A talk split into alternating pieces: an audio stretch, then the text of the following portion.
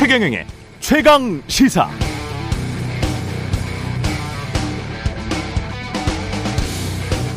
네, 월요일 어제 공식 기준으로 보면 중국 코로나 환자 수는 4만 52명. 최근 들어 계속 환자 수가 치솟고 있지만 중국 15억 인구 생각해 보면 4만 명 그렇게 큰 숫자가 아니죠. 그냥 이제 어느 정도 풀어주고 관리해도 될 것 같아 보이는데 중국은 강력한 코로나 제로 정책을 지속하고 있습니다. 그러면서 확진자가 발생하는 아파트 공장 지역사회를 전면 봉쇄해 버리죠. 노무라 증권 보고서에 따르면 한 달 전 중국 GDP의 9.5%에 해당하는 지역들을 전면 봉쇄했는데 지금은 그게 21%를 넘어섰다고 합니다. 한 해 GDP의 5분의 1에 해당하는 지역을 전면 봉쇄한다? 이해하기 힘듭니다. 중국에서 불붙고 있는 시진핑 퇴진 운동, 공산당 반대 시위는 이런 맥락에서 봐야 할 것 같습니다. 음식, 물, 약까지 조달이 잘 안 되는 상황에서 허울뿐인 봉쇄는 대체 누구를 위해 무엇을 위해 하고 있냐는 것이죠. 민심이 폭발하는 지점입니다. 그런데도 중국은 왜 이렇게 강력한 봉쇄 정책을 지속하는가? 시진핑 주석이 그렇게 선언했기 때문에 1인자의 발언은 누구도 거스를 수 없기 때문에 봉쇄 정책을 명분 없이 철회하는 건 시진핑의 체면을 크게 손상시키기 때문에 그렇다는 겁니다. 1인이 장악해서 조직이 경직되고 경직된 조직 구성원들은 윗사람만 쳐다보면서 입을 다물고 내 외부에 소통 문제가 생겼는데 윗사람은 독선적이라면 어떤 권력도 위기에 처할 수 있습니다. 결국 독재나 권위주의는 민주주의보다 열등하죠? 또는 열등해야 합니다.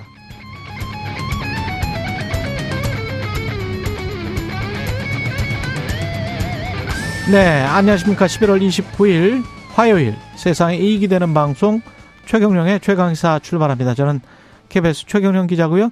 최경련의 최강시사 유튜브에 검색하시면 실시간 방송 보실 수 있습니다. 문자 자면은 짧은 문자 50원, 기문자 병원이 드는 샵9730 또는 유튜브 무료 콩 어플 많은 이용 부탁드리고요. 오늘 최강시사 앞서 오프닝에서 말한 중국 시진핑 퇴진 운동과 관련해서 베이징에 있는 김영철 PD 특파원으로부터 현지 상황 좀 들어보고요.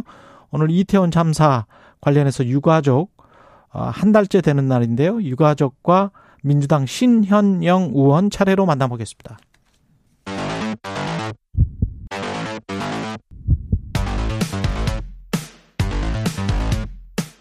오늘 아침 가장 뜨거운 뉴스 뉴스 언박싱 자 뉴스 unboxing 시작하겠습니다. 민동기 기자 김민아 평론가 나와 있습니다. 안녕하십니까? 안녕하십니까? 어제 뭐 다 보고 12시에 잤어요? 넘어서 잤습니다. 넘어서 축구를 네. 예. 축구 얘기하시는 거죠? 예, 네. 축구죠. 예. 네. 축구 이야기 먼저 해야죠, 뭐. 축구 네. 예. 봤어요? 안 봤어요? 아니, 보기야 봤죠. 네, 봐- 보기야 봤습니까? 봤으나 네. 네. 제가 뭐 주로 시사, 뭐 네. 정치, 선거 이런 거를 주로 얘기를 하다 보니까 예. 그 경기를 보면서도 아 이게 무슨 개표 방송 같다 이런 생각을 했습니다. 그래서 뭐 엎치락뒤치락 했는데 결과적으로는 이제 네. 뭐 원하는 결과는 아니었죠. 예. 그래서 그 점에 대해서 안타깝게 생각하지만 또 선수들이 고생을 많이 하지 않았습니까? 세 명 중에 제일 축구 전문가는 민동기 기자예요. 정말 자세히 보고 있기 때문에. 아니 어떻게 1회, 보셨어요? 1회 3으로 석패를 하긴 했는데요. 예. 아쉬운 경기였죠.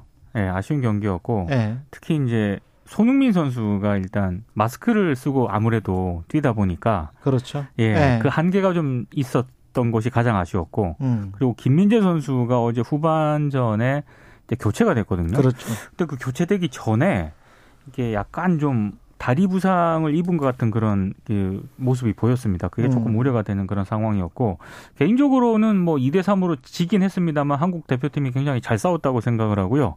그 전반에서 2대 0으로 지고 있었거든. 네. 그랬다가 2대 2까지 따라온 것도 참 대단한 그러니까 거죠. 이강인 네. 선수를 교체 투입을 했는데 예. 들어가자마자 이제 골이 터졌거든요. 그렇죠. 러니까 그것도 일종의 용인술이 적중했다라고 생각을 하는데 음. 개인적으로 좀 이해가 안 되는 그 장면이 하나 있었습니다. 예. 어떤 아마 많은 분들이 보시면서 굉장히 화가 많이 나셨을 것 같은데 분명히 인저리 타임이 후반, 있었거든요. 후반 인저리 타임 10분. 10분 정도 주어졌었는데 그 10분이 끝나지 않은 그런 상황이었습니다. 아, 근데 우리가 분명히 코너킥을 얻은 상황이었고요. 근데 그 코너킥을 하고 예. 어, 저는 휘슬을 불어야 된다라고 생각을 하는데 음. 분명히 우리 코너킥이었는데도 불구하고 아, 이 테일러 주심이 그냥 끝내버렸습니다. 예. 거기에 또 이 벤투 감독이 항의하다가 레드 카드를 받기도 했는데요. 그렇죠. 지금 아무리 아침에 제가 영상을 또 한 번 봤는데 음. 자 이해가 안 갑니다. 근데 보통 그렇게 해서 이제 코너킥을 받으면 코너킥 한 번 차고 그리고 이제 저쪽으로 상대 진영으로 공이 넘어가면 그때 그 심판이 휘스를 불어서 경기 종료를 선언하거든요. 그렇죠. 상식적으로는 그렇습니다. 상식적으로는. 근데 이 심판은 좀 이상해. 그래서 예. 이전에 사실 뭐 그 심판에 대한 여러 가지 평이 뭐 언론 보도가 된 거를 저는 봤어요. 그래서 예. 이전에 뭐 손흥민 선수에 대해서 뭐 부당하게 뭐 이렇게 한 적도 있다라든지 그리고 이제 뭐 영국 심판들이 여러 가지 논란이 휩싸이는 경우가 많은데 대표적인 경우가 이렇다라든지 뭐 네. 이런 보도를 많이 봤는데 근데 사실 또 심판 얘기만 또 할 수는 없는 거죠. 그 전에 이제 좀 우리가 더 유리하게 경기를 만들었으면은 이제 그런 논란에서 자유로웠을 것인데 심판, 이야, 그- 심판 이야기만 합시다. 졌는데 마지막에 코너킥은 줘야지. 그때 들어갔을 수 있어. 그, 아, 그렇죠. 네, 심판 그렇죠. 이야기만 합시다 우리. 네, 그 거기다 네. 넣고 연장 간 다음에 그 다음에 우리가 뒤집었을 수 있는 것이니까 예. 그 흐름이 좋았지 않습니까 우리가? 아 이건 조별리그기 때문에 네. 예, 전후반에서 끝납니다. 아 그래 연장이 없어요 또. 네네네. 야, 그거 아쉽네요. 그러네. 네. 그렇게 뭐그 그 아쉬운 아쉬운 결과입니다. 근데 저는 그 장면도 이제 그 장면에서 좀 화가 났는데 저도 음. 아니 어떻게 이럴 수가 있어? 왜냐면 해설 해설위원들이 또 막 화를 내시더라고요 방송에. 그래가지고 그렇죠. 아 이거 화를 내야 되는 거구나. 그래서 네. 막 화가 났는데 경기가 끝나고 선수들이 쭉 인터뷰를 하는데 음. 선수들이 아 너무 또 주눅이 들어 있어요. 네, 너무 져가지고. 그렇죠. 진 것도 그렇고 앞으로 국민들의 기대가 많은데 포르투갈을 이겨야 되는데 포르투갈이 또 너무 강하지 않습니까? 음. 물론 우리는 저는 이길 수 있다고 생각하는데 그런 것들이 너무 주눅이 들어 있는 걸 보면서 아 너무 또 화를 뭐 이렇게 내고 뭐 하는 것도 좀 그렇다. 어쨌든 이 경기를 보면서 많은 국민들이 그동안 사실 누구를 미워하고 막 이렇게 비판하고 그런 거 그런 뉴스만 많이 봤는데 음. 모처럼 어쨌든 뭐 응원을 해본 거 아니겠습니까? 누군가 잘 그렇죠. 되길 바란 거 아니겠어요? 예.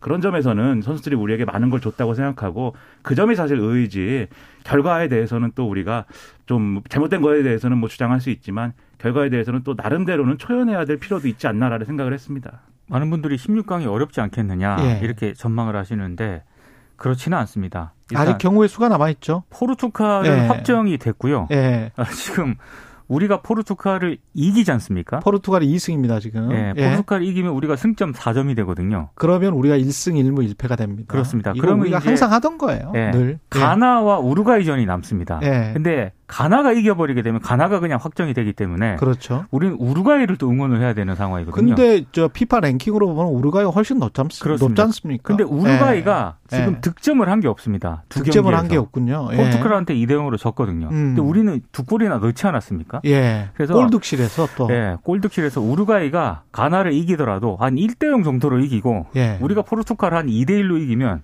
골 득실로 우리가 올라갑니다. 우리는 역시 그 월드컵은 골 득실까지 따지는 이 경우의 수 이 맛이에요. 그렇죠. 예. 낭떠러지에서 끝까지. 이제 희망을 보는 경우인데 예. 그래서 수아레스의 선전을 바라고요. 예. 그리고 이제 크리스티아노 호날두가 나이를 많이 먹었습니다. 네, 네. 나이를 많이 먹고 또 한국에 대해서는 약간 그 안 좋은 생각도 있을 거예요. 네, 그래가지고 그렇죠. 네, 과거에 우- 일이 있었기 때문에 예, 우리도 별로 안 네, 좋아. 그렇죠. 예. 그래서 우리 선수들의 투지가 불타고 이 네. 승리한다. 네, 그런 결과를 보- 기대 기대해 보겠습니다. 예, 이따 3부에 예, 대한민국 대 가나 월드컵 2차전 완벽 리뷰를 김재성 전 축구 국가대표 예, KBS 해설위원과 같이 해보고요. 화물연대와 국토부의 파업, 어, 화물연대의 파업 이후에 지금 국토부와 첫 교섭을 했는데 두 시간 만에 그냥 결렬됐네요. 입장차만 확인을 했습니다. 예. 일단 이틀 뒤에 대화를 좀 이어나가기로 했는데 언론들의 전망은 합의에, 합의에 이르기는 좀 어려울 것으로 보인다 이렇게 전망을 내놓고 있습니다. 일단 화물연대 쪽에서 어제 입장을 내놓았는데 국토부 2차관이 계속 이렇게 얘기를 했다는 거예요. 화물연대 입장은 대통령실에 보고는 하겠지만 국토부의 권한과 재량은 없다. 이 말만 반복을 하다가 자리를 떠났다는 게 화물연대 측의 주장이고요.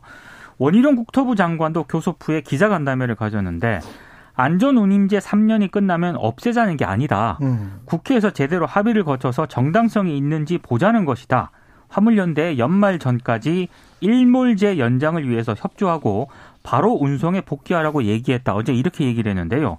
일단 노동계 쪽에서는 정부가 화물연대와 교섭을 한 게 결국에는 업무 개시 명령 발동을 위해서 우리가 협상을 했는데 안 되더라 이렇게 명분 쌓기에 불과한 것 아니냐 이렇게 비판을 하고 있습니다. 그러니까 우리는 최대한 대화로 해결하기 위해 노력했다. 이걸 이제 보여주려고 했다는 게 이제 노동계의 비판인데요. 어찌됐든 정부가 어, 윤석열 대통령이 오늘 용산 대통령실 청사에서 이 아무래도 이제 그 업무 개시 명령을 발동을 지금 할 것으로 일단 언론들이 예상을 하고 있거든요. 아, 그렇군요. 예, 이렇게 되면은 아, 조금 화물연대도 어, 파업을 계속할 수밖에 없는 상황이고 강대강 대치가 이어지지 않을까 싶습니다. 이게 이제 대화라고 하는 거는 뭐 그렇게 할 수는 있겠죠. 대화를 하면서 만약에 대화에서 성과가 나지 않으면 제가 비유를 하자면 그러면 지금 이후부터는 주먹을 줄 수밖에 없습니다. 뭐 이렇게 얘기할 수는 있을 텐데 그 대화 시작 전부터 막 몸을 풀고 있단 말이에요. 네. 옆에 막 샌드백 치고 막 그막 그 예? 막 아령 들고 뭐 이러면서 네. 대화를 해서 대화로 해결이 안 되면 주먹 나갑니다. 이렇게 얘기를 하는데 예. 그 대화가 잘 되겠습니까? 그리고 국토부가 나는 권한이 없다는 얘기만 할 거면은 교섭은 왜 하겠습니까? 그러니까 국토부가 사실 교섭하는데 뒤에서 행안부 장관이 이상민 장관은 협박을 하고 있는 거죠 사실상. 음. 그렇죠. 네. 이게 무슨 뭐 어제 뭐 이상민 장관이 뭐 일부 기종 노조의 무슨 뭐 이러한 투쟁 이런 걸 언급하면서 어 굉장히 강하게 얘기를 했고 윤석열 대통령도 사실 이 수석 비서관들하고 회의에서 그 노동시장 이중 구조에서는 어, 약자만 이제 희생되는 것이기 때문에 그걸 바로잡는 게 어쨌든 이 정부의 방향이다라고 음. 얘기를 하면서 이게 어쨌든 마치 화물연대가 귀족 노조고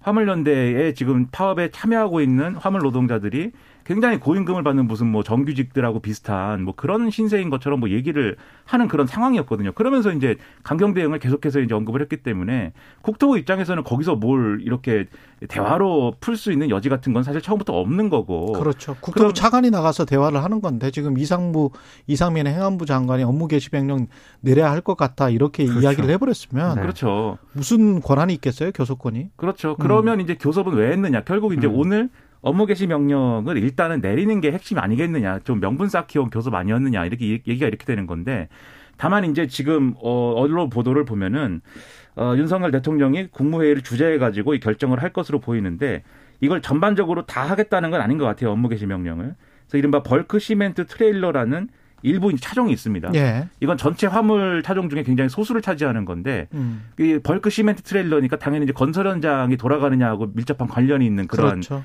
이 차량인 것이죠. 네. 그래서 여기에 대해서 업무 개시 명령을 발동한다라고 하는 건데 그러니까 정부 입장에서는 일단 업무 개시 명령을 이 소수의 어떤 차량부터 개시를 해놓고 음. 나머지에 대해서 지금 협상을 하면서 여부를 보겠다. 로 보여요. 근데 그렇게 가닥을 풀어가면 업무 개시 명령을 지금 이 정부 정부가 최초로 했다라는 거에 음. 방점이 찍힐 수밖에 없는 국면이 돼버릴 거거든요.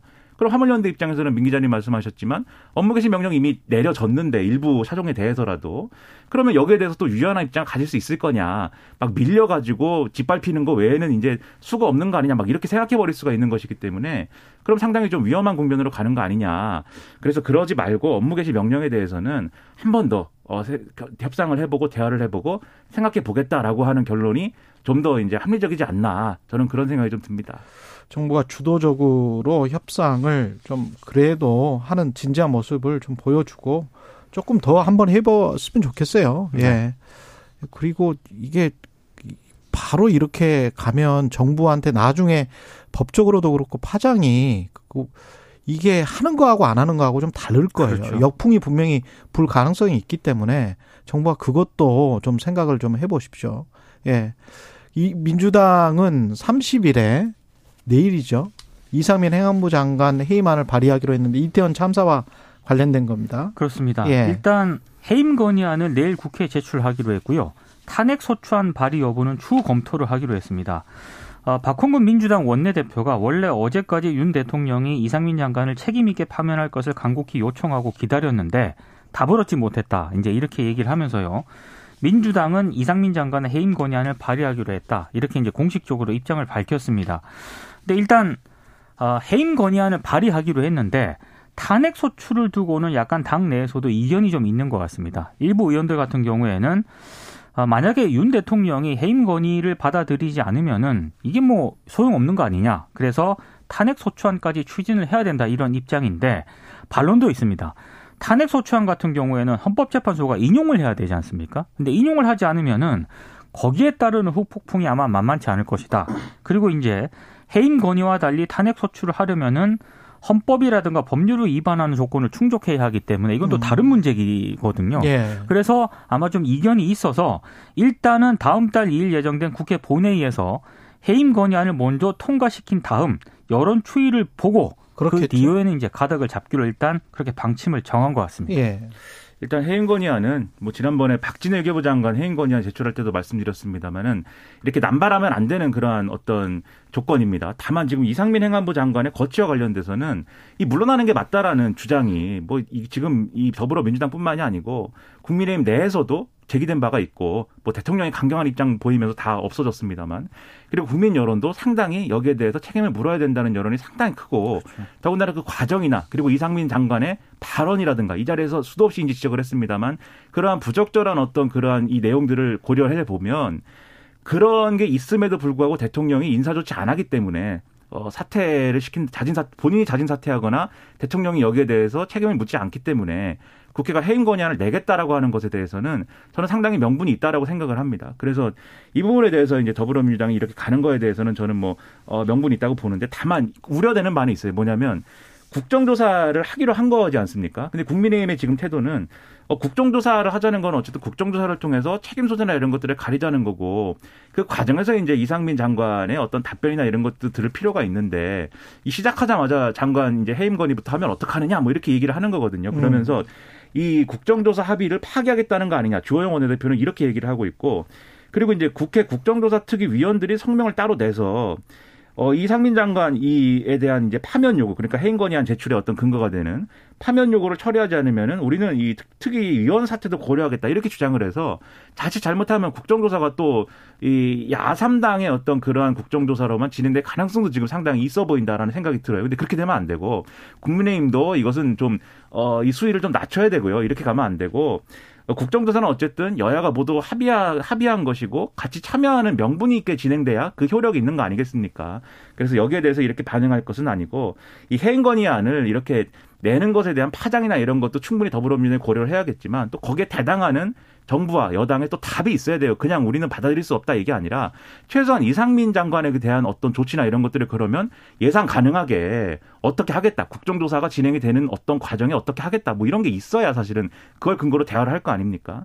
좀 그런 것들을 유심히 좀 생각을 해봤으면 좋겠다라는 생각입니다. 음. 해임을 건의한다고 바로 해임할 거는 아니잖아요. 대통령이 받아들이지 않으면은 뭐 네. 그것은 이제 뭐 없는 얘기가 되는 거죠. 그러면 이 정치적인 뭐랄까요? 그 한 스텝 더 나가는 것, 네. 한 단계 더 나아가서 공식적으로 해임을 가- 건의를 하고 대통령이 받아들이지 않으면 이제 어쩔 수 없게 되는 거고 그러면 또 국정조사에서 이상민 장관이 나와가지고 거기에 관해서 책임을 따져 묻는 건 뭐 이런 형식으로 진행될 가능성이 높아 보이네요. 네. 예. 그렇게 가야 되겠죠. 근데 예. 여기서 국민의힘이 이렇게 이좀 어, 국정조사 못합니다라고 해버리면은 그 그림도 이제 완전히 무슨 국정조사가 일방적인 어떤 정치 공세다 이렇게 얘기해버리는 음. 그런 상황으로 막 갈 거거든요. 근데 그렇게 돼서 이 굉장히 중요한 이 어떤 어이 것인데 그렇게 돼서 되겠습니까? 그 예. 점은 막아야 되는 것이죠. 예, 정치적인 제스처를 각 당이 한 번씩 지금 하고 있는 것 같아요. 그렇습니다. 예, 해임 건의하고 해임 건의와 아, 국정조사를 연계를 하고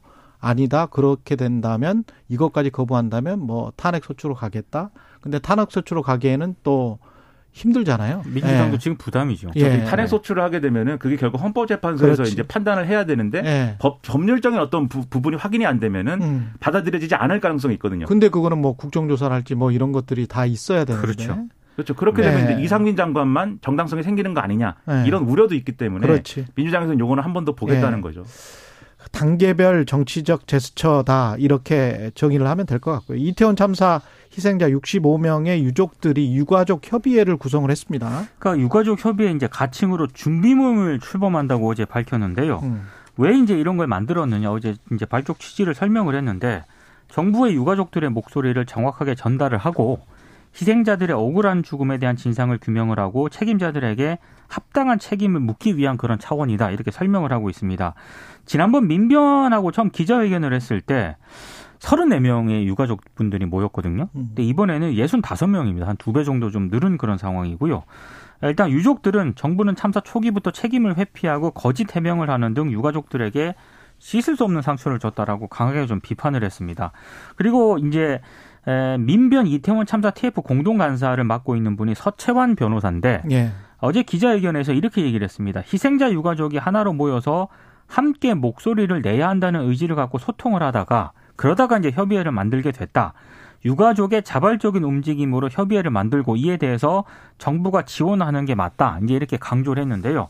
이 정부가 유가족들 지원하는 문제를 두고 계속해서 몇 번 잡음이 좀 나오지 않았습니까? 그렇죠. 지금이라도 좀 제대로 지원을 했으면 좋겠습니다. 지원도 그렇고 뭐가 필요한지 어떤 점이 부족했는지에 대해서 정부가 얘기를 들어야 됩니다. 유족들 그렇죠. 얘기를 들어야 되고 음. 그러려면 지난번에도 말씀드렸듯이 이게 정부하고 유가족 단체가 충돌하는 모양새로 가면 안 되는 거예요. 그걸 위해서는 정부가 당연히 전향적으로 나서야 되고 지금 유가족들 마음이 어떻겠습니까? 한 달이 지났는데 한 달이 지났는데 누가 책임을 어떤 책임을 누가 어떻게 졌는지에 대해서 유가족들이 이해할 수가 없는 상황이잖아요. 음. 거기에 대해서 정부가 성심성의껏 설명을 하고 앞으로 유가족들의 요구나 이런 걸 어떻게 받아들이겠다라는 것을 좀 전향적으로 얘기를 해줬으면 좋겠습니다. 일단 유가족 그리고 뭐 신현영 의원 나오니까요. 좀 더 물어보고 국민의힘 전당대회는 2월 말이나 3월 초, 5월 말이나 6월 초 이야기 있다가 2월 말 3월 초 갈 것 같고요. 그죠? 이 일부 언론이 이제 계속 네. 보도를 하고 있는 건데요. 윤석열 대통령이 최근 윤핵관 의원들하고 전당대회 개최 시점과 관련한 논의를 갖고 이게 이제 내년 2월 말에서 3월 초순에 음. 얘기가 됐고 이 시기에 대해서 굉장히 윤 대통령이 긍정적인 뜻을 밝혔다. 이렇게 이제 얘기를 했다는 겁니다. 근데 일단 비판이 나올 수밖에 없는 거죠. 대통령- 대통령 이 당무에 너무 개입을 하는 것 아니냐 예. 그 비판이 하나 있고 또 하나는 윤핵관들 의원들하고 만나서 이 문제를 논의를 했다는 거거든요. 아, 그러면 지난번에 당 지도부에 앞서서 윤핵관들 뭐 부부 모임으로 비공개로 만났는데 음. 계속해서 윤핵관들을 만나서 이런 중요한 결정을 하는 것 이게 온당한 것이냐 이렇게 계속 비판이 좀 나오고 있는 상황입니다. 그 실제 정진석 비대위원장이 어제부터 이제 전당대회 관련 일정을 이제 확정하자라는 분위기에서 이제 얘기를 하기 시작한 거지 않습니까? 예. 그러니까 최근에 대통령과의 회동, 이 지도부와의 회동도 있었고 지금 말씀하신 이른바 윤핵관 4인방과의 회동도 있었는데 그 회동에서 대략적으로 전당대회와 관련된 일정이 가닥이 잡힌 거 아니냐 이제 이렇게 볼 수밖에 없는 거죠. 근데 구체적으로 무슨 얘기를 어떻게 나눴는지 우리가 모르기 때문에 음, 이렇게 그렇죠. 좀 예단할 수는 없는 것이지만 예. 그러니까 대통령이 관저 소위 말하는 관저 정치의 주된 관심사를 당내 문제, 그렇죠. 여당의 대표가 누가 되느냐, 어느 세력이 더 우위에 서느냐 이런 것에 먼저 방점을 찍었다라는 어떤 그런 평가가 나올 수가 있어요. 근데 음. 그게 이제 바람직하지 않은 거지 않습니까? 그래서 어제도 말씀드렸지만 이런 거 말고 현안을 어떻게 대통령이 풀어가는가. 민생, 경제, 국정. 그렇죠. 그렇죠. 예. 그걸- 당내 정치 말고. 그렇죠. 예. 그걸 위해서 이것에 반대하거나 동의가 안 되는 사람들 불러서 어떻게 설득하느냐. 이게 사실은 관저 정치의 어, 어떤 중요한 어떤 그런 부분이 돼야 되거든요. 예. 앞으로는 이런 거 말고 그런 부분을 챙겨줬으면 좋겠습니다. 뉴스 unboxing 민동기 기자 김민아 평론가였습니다. 고맙습니다. 고맙습니다. KBS 1라디오 최경영의 최강 시사 듣고 계신 지금 시각 7시 43분입니다. 오늘 하루 이슈의 중심. 당신의 아침을 책임지는 직격 인터뷰. 여러분은 지금 KBS 1라디오 최경영의 최강 시사와 함께하고 계십니다. 네, 중국 분위기가 심상치 않은데요. 베이징, 상하이 등 방역 정책에 반대하는 시위가 시진핑 하야, 공산당 퇴진 이런 반정부 구호까지 나왔습니다. 대규모 시위가 1989년 천안문 사태 이후 이 정도의 대규모 시위는 처음이다. 이런 외신의 보도들이 계속 있고요. 중국 베이징에 있는 KBS 김영철 PD 특파원 연결돼 있습니다. 안녕하세요. 네. 네. 지금 안녕하세요. 예, 예. 그 김영철 PD 특파원 지금 거기 몇 시인가요? 네, 한국보다 1시간 늦은 6시 45분입니다. 아, 그렇군요. 새벽이군요. 아, 지금 뭐 시위를 하고 있고 그러지는 않죠. 베이징은. 어떻습니까? 지금 시간은? 네, 이른 아침이고 오랜만에 기온이 떨어져서 그런지 추워진 탓도 있고 해서 주변으로 시위대의 움직임은 없고요. 예. 사실 시위대는 어, 그 감시도 심하고 해서 엊그제까지 그런 움직임이 있었는데 지금은 창밖으로는 새벽거리는 한산한 분위기입니다. 예. 베이징에서 엊그제까지는 그래도 시위가 있었습니까? 베이징에서도? 네, 일요일부터 어제까지 예. 네, 주로 주거지와 대학을 중심으로 어, 봉쇄 항의하는 시위가 산발적으로 수십 군데에서 일어났습니다. 아, 시위에 베이징. 참여한 시민들의 규모는 적은 곳은 수십 명, 예. 많은 곳은 수백 명에 달했고 예, 시- 침묵 시위도 있었지만 일부 베이징 지역에서는 방역 당국이 설치한 아파트 봉쇄용 벽과 바리케이트를 주민들이 부수고 나와서 아, 뛰쳐나와 시위를 벌인 곳도 많았습니다. 그렇군요. 베이징 내 지금 교민들은 혹시 시위에 참여하시거나 뭐 교민의 안전 문제는 어떻게 보세요? 네, 지난 일요일 단톡방에 올라온 영상들을 보면은 에, 베이징 주거지 중에 한인들이 사는 그런 주거지에서도 일부 시위가 있었습니다. 예. 아, 그런 상황이고 교민들이 실제 합류했는지 여부는 구체적인 건 확인이 안 됐지만 음. 지역이 한인들이 사는 지역이 끼어있기 때문에 일부 있었을 것으로 추정되고 있고요. 주중 한국 대사관의 자료에 따르면 지난주 기준으로 베이징 거주 한국 교민의 최대 30%가 봉쇄 영향을 받고 있다고 다 발표를 했었습니다. 아, 그렇군요. 아, 대다수 예. 시위는 관할 행정기관이 민식을 수습하면서 종료되었지만 그중에 그 연행하는 사람도 있었고 그중에 우리 교민들이 포함되어 있는지는 아직 확인이 어렵습니다. 이 지금 저 시위에 나선 이유는 코로나 봉쇄 정책 때문입니까? 네, 지금까지 알려진 직접적인 도화선은 얼마 전 신장 위구르 자치구에서 벌어진 화재 사건 때문으로 여겨지고 있습니다. 예. 우르무치에서 지난 24일 화재가 나서 10명이 숨졌는데 주민들은 과도한 방역 정책으로 인해 사망자가 발생했다고 주장하고 있습니다. 화재가 난 건물에 소방차가 출동했지만 주변에 주차된 차들이 움직이지 않았는데요. 몇 달간의 철통 봉쇄 때문에 건물 주위에 세워둔 차량들의 배터리가 방전되어 버린 겁니다. 아. 거기에 주민들의 안전의식 결여로 사망자가 발생했다는 당국의 이야기가 전해지자 주민들이 폭발한 겁니다. 이게 화재가 났는 하지만 이 사건 외에도 예, 예, 말씀하십시오. 예. 예, 이- 하지만 이 사건뿐만 아니라요. 최근 들어 격리되어 있던 확진자들이 적절한 치료를 받지 못해 사망한 사건이 여러 건 있었습니다. 그래서 아. 몇년 동안 주민들의 자유와 인권을 무시하고 무, 무분별하게 추진해온 제로 코로나 정책에 대한 반감이 쌓일 대로 쌓인 상황에서 이번에 우르무치 화재 건까지 발생하자 본물 터지듯이 시위가 벌어진 것으로 보입니다. 새로 출범한 시진핑 3기 지도부는 얼마 전 위주 코로나로 가는 듯한 완화 정책을 발표했는데 그게 현장에서는 지켜지지 않은 점도 민심이 이반된 결과로 보여집니다. 예를 들면 확- 확진자가 발생하면 해당 아파트에 해당 동만 봉쇄하라고 지침이 바뀌었는데 현장에서는 모든 건물을 봉쇄하거나 확진자가 없는 아파트도 의심되는 접촉자가 있다는 이유만으로 며칠씩 봉쇄를 남발하자 주민들의 인내심이 폭발한 겁니다. 아. 이게 지금 들어보니까 과잉 충성을 하고 있는 겁니까? 그러면 지방 정부나 뭐 이런 데서?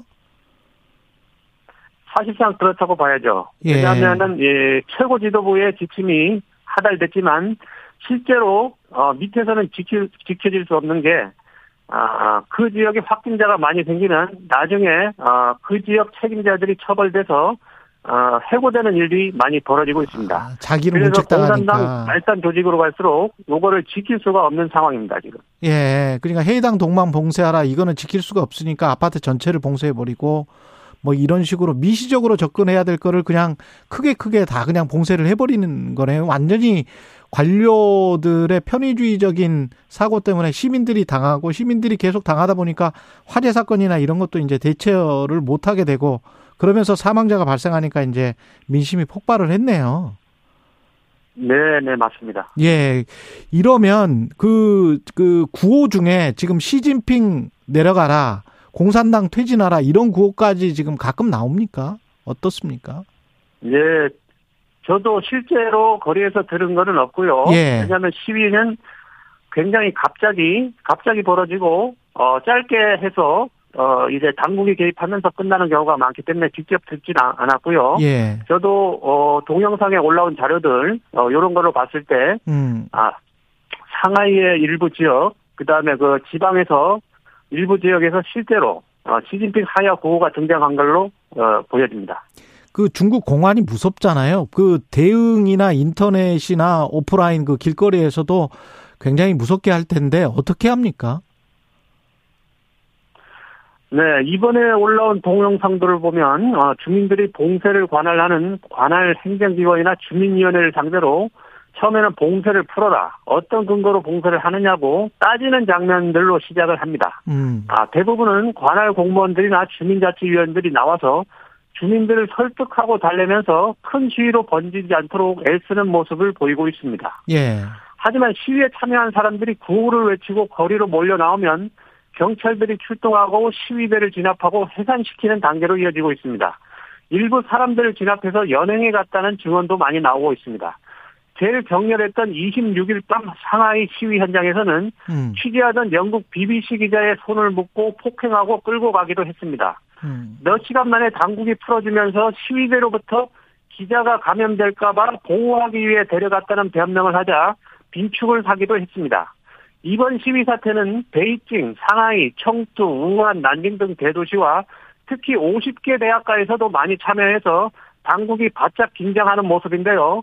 중국이 워낙 공안 통치를 하는 경찰 국가라 지금은 시위를 관리하는 수준이지만 전국적으로 광범위하게 적용하고 있는 안면 인식, 인식 기술을 활용해 추후 잠잠해지면 참가자들을 가려내 처벌하지 않을까 우려됩니다. 예, 한 1분 정도 남았는데 SNS에 지금 글을 올려도 바로 삭제된다고 하는데 중국 상황이 그래서 등장한 시위 방식이 백지종이라고 하는데 이게 무슨 말입니까? 네, 일종의 침묵시위라고 보시면 됩니다. 예. 네, 중국에서는 두 명 이상의 사람이 플랜카드를 들고 공공장소에 나타나면 어디선가 공안이 나와서 어, 허. 이거를 제, 제재하게 됩니다. 음. 더군다나 이번 같은 대규모 시위에서 피켓을 들거나 뭐를 적은 것을 들고 나오면 바로 잡혀가기 때문에 대학생들이 종이에 아무것도 쓰- 쓰지 않은 침묵 시위를 하는 건데요. 이것은 언론의 자유나 포- 표현의 자유조차 허용하지 않은 중국의 현실을 고발하는 의미가 있다고 볼 수 있습니다. 예. 백지 종이, 백지 광고 사태가 갑자기 생각이 나네요. 예, 중국 베이징 현지의 KBS 김영철 PD 특파원이었습니다. 고맙습니다. 네, 수고하십시오. KBS 일라디오 최경련의 최강시사 1부는 여기까지입니다.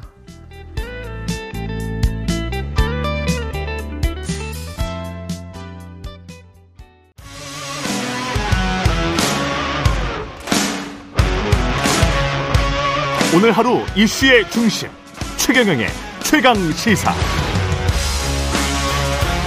네, 이태원 참사, 12구 이태원 참사 일어난 지 한 달 지났습니다. 생태 같은 자식을 잃은 유족, 그날 왜 그런 일이 벌어져야 했는지, 아, 너무나 알고 싶습니다. 하지만 진상규명, 음, 책임, 원인, 잘 모르겠고요. 스스로 책임지겠다는 사람도 없는 상황입니다. 유족은 어떻게 바라보고 있을까요? 아, 배우 이재한 씨 아버님 연결돼 있습니다. 나와 계시죠? 네, 안녕하세요. 예. 예, 지한이 아버지입니다. 예. 뭐, 지한 씨가 98년생이었더라고요. 네, 예. 어, 힘드신 상황에서 인터뷰 응해 주셔서 감사하고요. 저도 98년생 딸을 가진 아버지로서 위로 드립니다. 감사합니다. 예. 한 달의 시간은 어떠셨습니까?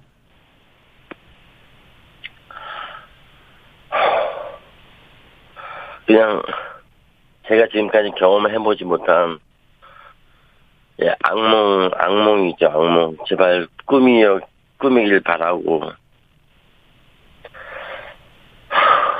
아침에 일어나기 싫고, 하루 종일, 하루 종일 나가서 사람들이 없는 곳에 지하주차장 혹은 차 안에서 슬피 울다가 다시 집에 들어오면 또 나가는 이유가 가족들한테 눈물 보이기 싫어서 나갔는데 들어오면 또 예, 지한이 엄마가 지한이 사진을 안고 또 울고 있고 어, 너무 너무 힘들고요. 밤에는 밤에 밤대로 힘들고 예 매일 같은 악- 악몽입니다. 악몽 한 달 동안 예. 예. 어제 밤에 이제 희생자 유족 65명이 성명서를 냈고 유가족 협의회를 만들겠다고 밝혔는데요. 지금 저 네. 의견을 다 모으신 거죠. 더 많은 분들이 참여할 수도 있을 것 같습니다. 지금 한 15분 정도도 연락처가 있는데요. 예. 예, 아직 슬픔이 너무 크고, 음. 예, 아직 준비가 안 됐다. 음. 예, 예. 그런 분들이 좀 계세요. 그래서 지금 아직 단톡방에 다 들어오질 못하고 계십니다. 그렇군요. 지금 네네. 열, 정비, 육- 예. 65명 말고 15분이 더 지금 연락처를 갖고 계시는 거네요. 네네. 이런 연락처는 어떻게 행안부 공무원이나 누가 줬습니까? 아니면은 협조를 하고 있습니까? 그쪽에서? 아, 이런 말씀을 드려도 될지 모르겠는데, 예. 저희 나라는 국민들을 바보로 보는 것 같습니다. 어떤 의미에서 그렇습니까? 이렇게 해라 하면 이렇게 하고, 저렇게 하라 하면 저렇게 하고, 앉아 하면 아- 앉고, 그동안 저희 국민들이 그- 그렇게 해오다 보니까, 저희 유가족들이 장례식 때부터 정부에서 공무원들이 경찰,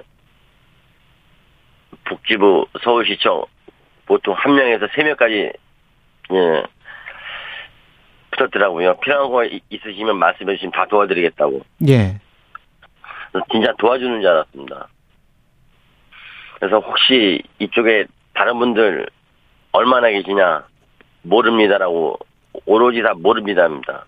그리고 연락처 혹시 구할 수 이- 있으면 연락 부탁한다고 그런 얘기까지 다 했는데 그 장례식장에서 예, 음. 오- 오로지 모른다고 하고 유족들 만나서 물어보니까 아마 어느 분한테 그 얘기를 들었, 그, 들었던 모양입니다. 그, 이- 유족들 장례식장 파견할 때, 예, 교육을 받고 왔답니다. 파견 공무원이 네네. 어떤 교육요? 유족들에게 절대 다른 유족들 접촉을 못하게 하고, 음. 전화번호나 무슨 뭐, 다른 유- 그 유족들에 대한 신상 정보는 절대, 예, 알려주지 알려주지 말고. 마라. 예, 예. 그리고 접촉을 하게 되면은 접촉하지 못하게 해라. 음. 그런 교육을 받았다 그러더라고요. 그 보- 공무원들이. 예, 보도가 나온 적이 있었고 그렇게 직접 어 들은 분이 인터뷰를 한 걸로 저도 알고 있는데요. 네네. 아버님 같은 경우는 어떠세요? 누가 어 주로 연락을 하고 뭐 공무원을 몇 번이나 만나 보셨어요? 행안부 공무원입니까 그 사람이? 아니요, 행암에선 안 나왔습니다. 그 구청에서 시 시청에서 시청이죠. 어 그러면 연락처를, 예, 뭐, 알려주지도 않고, 예 처음에는 거의 일주일 동안은, 일주일 동안은 이제 폐인이었습니다. 저희 집은 폭탄 맞았고, 가정이 파괴된 상태였죠. 진짜, 밥도 먹을 수가 없었고, 잠도 잘 수가 없었고, 도저히 살 수가 없어가지고, 아, 이건 사는 게 아니다. 시간이 또 따라, 나도 아 죽어야겠다. 그런 말씀하십시오. 극단적인 선택을 했습니다. 죽으려고 했어요, 제가. 너무 힘이 들어서. 정부에게 물어보고 싶었던 것 공무원이 있으면 이게 왜 이렇게 참사가 발생했는지 또는 왜 우리 아이는 시신이 이쪽으로 가고 저 아이는 저쪽으로 가고 뭐 물어보고 싶었던 것들이 많을 거 아니에요 유가족들 입장에서는 어떤 거를 네네. 물어보고 싶으셨어요? 저도 처음에는 저희 아이, 저희 아이들이 뭐 잘못한 게 아닌가, 정부에서 그렇게 얘기하니까. 근데 유족들 만나서 얘기 들어보고 방송, 언론 얘기를 들어보니까, 예. 119, 112 신고가 12, 11번 있었는데 출동을 4번 했더라고요. 출동을 4번 했을 때 일반 시민들도 알 수 있는 위험한 상황을 전문가라고 할 수 있는 경찰이 음. 보고서도 예 특이사항 없다 상황 종료를 했다는 것 자체가 전 이해가 안 가고요. 예. 만약에 그 처음에 6시 34분에 음. 신고를 해서 출동하는 경찰관 그리고 7시 반까지인가 총 다섯 번인가 예, 그때까지 신고를 했는데 그렇죠. 예. 예. 그, 네 번에 출동했을 때, 뭐, 두 명씩 출동을 해서 여덟 명이 갔을지 모르겠지만, 그분들이, 그분들이 상황 파악하고서 진짜 20명에서 30명의 경찰관만 있었어도 이런 저희 아이들 안 죽었어요. 저희 아이들 안 죽었습니다. 그 어떤 다른 중요한 일이 있었기에 얼마나 바쁘고 바쁘고 그랬길래 그 상황을 인지 못하고 이런 일이 발생했는지 그리고 지금 특수본에서 수사를 하고 있지만 예. 이게 수사입니까? 전 국민이 안 믿습니다. 예? 아. 특수본에서 수사를 할 때는 처음에는 수사에 성역은 없다, 경찰에 명운을 건다, 이렇게 이야기를 하면서 수사를 했었거든요. 과거에도 그동안 쭉, 예, 이런 확실하게 단호한 말들은 많이 있었습니다. 예. 근데 지금 현재 저희 나라의 안전을 책임지고 있고 경찰을 총괄하고 있는 행안부 장관, 경찰총장이 그 자리에 있는데 그, 그분들도 수사를 받아야죠. 그분들이 뭐 내가 마무리하고 예 모든 걸 다 진상규명하고 물러나겠다? 그건 아닙니다. 보통 사람으로서 일반 사람으로서 위치에서 조사를 받으면 받았지 그 자리에서 수사를 받게 되면은 상관인데 직속 상관인데 어떻게 수사를 받습니까? 그리고 한 가지 더 말씀드리고 싶은 거는 예. 행정부의 수반이 저희 나라의 대통령 아니십니까? 음. 윤석열 대통령인데 너무하신 것 같아요. 저희 등을 두들겨주고 어깨를 토닥여 주려면은 유족들 어깨를 어루만져 줘야 되는데 아, 행안부 장관 이상민 장관을 어루만져 주시더라고요. 그거는 특수본에 내가 아끼는 사람이니까 건들지 말아라는 그런 거로 봤습니다. 음. 안타깝습니다. 예. 힘드실 텐데 이렇게 인 터뷰 응해 주셔서 고맙고요. 예. 네. 예, 몸 추스리십시오. 하, 감사합니다. 이렇게라도 예. 네. 알리게 돼서 감사합니다. 죄송합니다. 예. 네. 지금까지 고 이지한 씨 아버지셨고요. 아. 산마을 풍경님은 위패와 영정 없이 자식을 보내야 하는 부모의 마음 가늠할 수도 없습니다. 그런 말씀하셨고 김승현님은 부모님의 그 마음 누가 알겠습니까? 참으로 위로드립니다. 고명성님 청취자인 저도 눈물이 납니다. 이런 말씀하셨네요. 예. 마음을 좀 추스리고 예 국회 이태원 참사 특위위원으로 활동 중인 더불어민주당 친영원 의원 전화로 연결돼 있나요? 예 전화로 연결돼 있죠. 예 의원님. 예 안녕하세요 신현영입니다. 예 지금 뭐 쭉 인터뷰를 들으셨죠? 예. 어, 이 상황이 이제 결국은 참사 원인과 책임자 규명이 안 되고 있다. 한 달 동안 특수본 수사를 했는데도 불구하고 그런 이제 유족들의 마음인 것 같아요. 어떻게 네. 지금 상황 보십니까? 아, 저도 그날 현장에 있었기 때문에 한 달이 지났음에도 그날의 기억이 꿈만 같고 유가족 분들의 말씀 들으면 눈물이 쏟아집니다.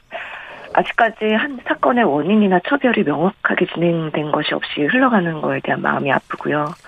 또 유가족들 65명이 협의체 준비 모임을 시작한 만큼 꼭 도와드리고 싶고 억울한 죽음에 대한 진실 이 부분에 대해서 국민들께서 지속적으로 많은 관심 가져주시길 당부드리고 싶습니다. 예.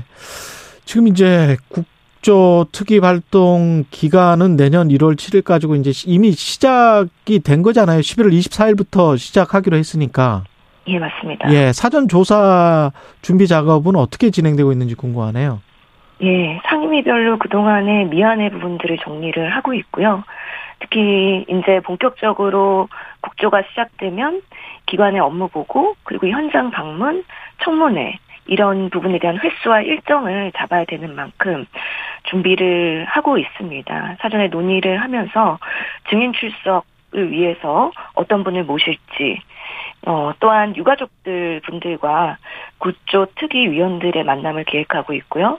결국에는 이 모든 국정조사의 방향이 유족들이 원하는 방식으로 그분들의 말씀을 경청하고 어, 방향으로도 흘러갈 수 있도록 준비를 해야 된다고 생각합니다. 예. 해임 거리안을 지금 발의하기로 했기 때문에 근데 이제 국민의힘은 강하게 반발을 하고 있습니다. 국정조사를 시작을 했는데 해임 거리안을 발의를 하면 이거는 국정조사 파기하겠다는 뜻 아닌가 이렇게 지금 반발을 하고 있는데 어떻게 보십니까? 방금 들으신 고 이지한 아버님 말씀처럼 지금 대통령이 책임 있는 자세 그리고 책임질 위치에 있는 사람 어, 필요합니다. 그럼에도 불구하고 그 누구도 책임지지 않는 모습에 대한 상당한 유가족들의 마음의 상처가 있는 것입니다. 국민들의 뜻과 유가족들의 뜻을 받들어서 해임 건의안을 발의할 절차를 오늘 제가 한시반 의총에서 진행할 예정에 있고요.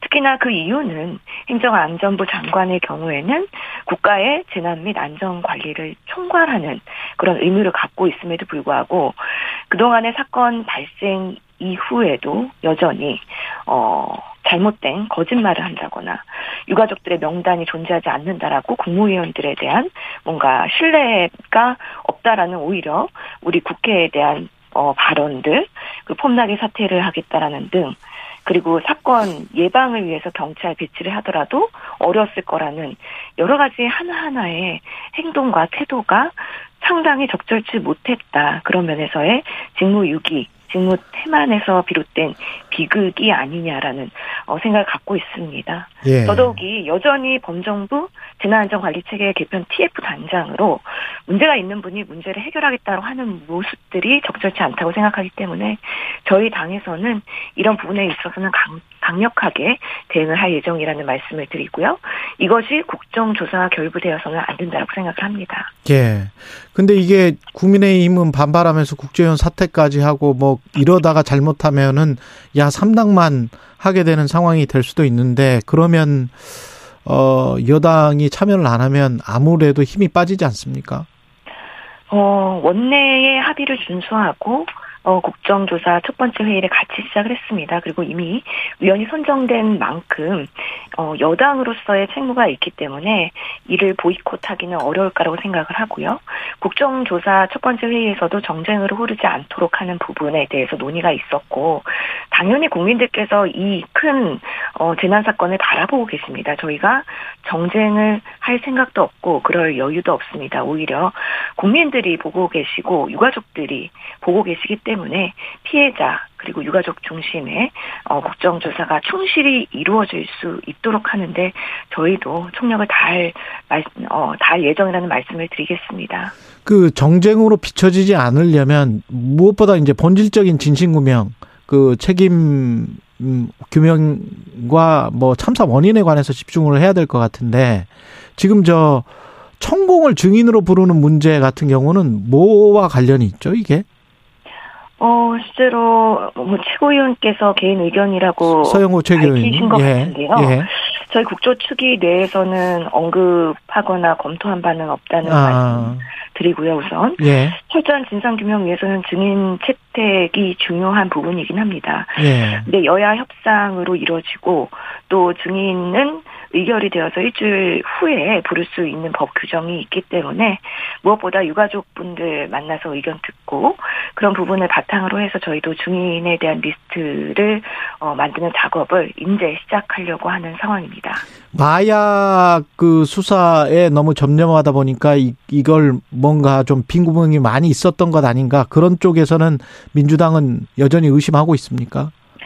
어, 그 10월 29일 이전에 마약 네. 수사와 단속에 대한 부분들을 여러 차례 어, 정부에서 강조를 하면서 할로윈에 대해서도 그런 대책이 있었던 만큼 그런 부분에 너무 집중하다 보니 국민의 어, 안전에 대한 부분이 소홀하지 않았는지에 대해서는 사실관계나 어, 인과관계의 규명이 필요하다고 보고 있습니다. 네. 그런 만큼 저희가 대검을 어, 또 국조 대상에 포함시킨 것도 마약에 관련된 수사에 대한 증인 어, 부를 수 있다라고 생각을 하고요. 네. 어, 전반적으로 이렇게 억울한 죽음을 발생하게 된 이유에 있어서의 사회 구조적인 문제에 대해서 저희가 고민하는 시간을 가질 수밖에 없다라고 말씀드리겠습니다. 그 관련해서 이제 여기가 마약 수사가 반부패 강력부인데 여기가 또 공교롭게 정치권 비리 의혹도 수사를 하고 있는데 혹시 이게 또 국조에서 그런 질문도 나오게 될까요? 과도한 우려라고 저희는 어, 생각을 하고요. 예. 정말 국정조사는 우리 12구 참사에서 희생당한 158명 그리고 여러 희생자들 우리 국민적으로 재난 안전 시스템을 구축하기 위해서 우리 국가와 정부와 국회가 어떤 노력을 해야 되는지에 대한 논의가 집중될 거라고 봅니다. 예. 그만큼 위원들의 발언 하나하나가 매우 국민들의 촉각 을 세우면서 어 바라봐지는 만큼 저희도 저희 본연의 그런 사명과 소명에 충실하면서 어 질의와 그리고 어 하나하나의 행보를 준비해 가야 되지 않을까라는 생각을 갖고 준비하고 있다는 말씀드립니다. 예. 특수본이 수사에 성역이 없을 것이다. 경찰에 명운을 건다. 그러면서 수사를 했는데 지금까지 수사는 어떻게 보십니까? 어, 특수본의 수사는 형사적 책임을 묻기 위한 수사라고 생각이 되긴 하지만요. 예. 이 모든 12구 참사의 원인과 책임 소재를 찾을 수 없는 한계가 분명히 있다라고 생각을 하고요. 실제로 지난 한 달 과정에서의 충분한 그런 자료와 증거 수집이 됐는지 그런 것들이 국민들한테 명확하게 전달이 됐는지에 대해서는 회의적인 부분이 분명히 있습니다. 그렇기 때문에 사회 구조적인 문제를 포함한 우리 국조가 중요한 이유가 될 것이고요. 저희의 국 국정 조사 방향은 어 우선은 이 사건 이전에 사전 예방 계획이 제대로 됐는지 그 참사 당시에 현장에서의 대응 상황 경찰과 소방과 응급 의료에 있어서의 안전 시스템의 통신망이 제대로 굴러갔는지 그렇지 못하다면 이를 어떻게 개선해야 되는지 참사 후에 정부 대응과 유가족 분들의 그런 여러 가지 어, 지원 대책에 있어서의 부실함은 없는지 분명히 그런 문제가 있기 때문에 이걸 어떻게 보완할 건지에 대한 논의까지 이루어질 것으로 보입니다. 예, 여기까지 말씀 듣겠습니다. 국회 이태원 참사 국정조사 특위위원으로 활동 중인 더불어민주당 신현영 의원이었습니다. 고맙습니다, 의원님. 감사합니다. 최경영의 최강 시사는 여러분과 함께합니다. 짧은 문자 50원, 긴 문자 100원이 드는 샵 9730. 어플 콩과 유튜브는 무료로 참여하실 수 있습니다.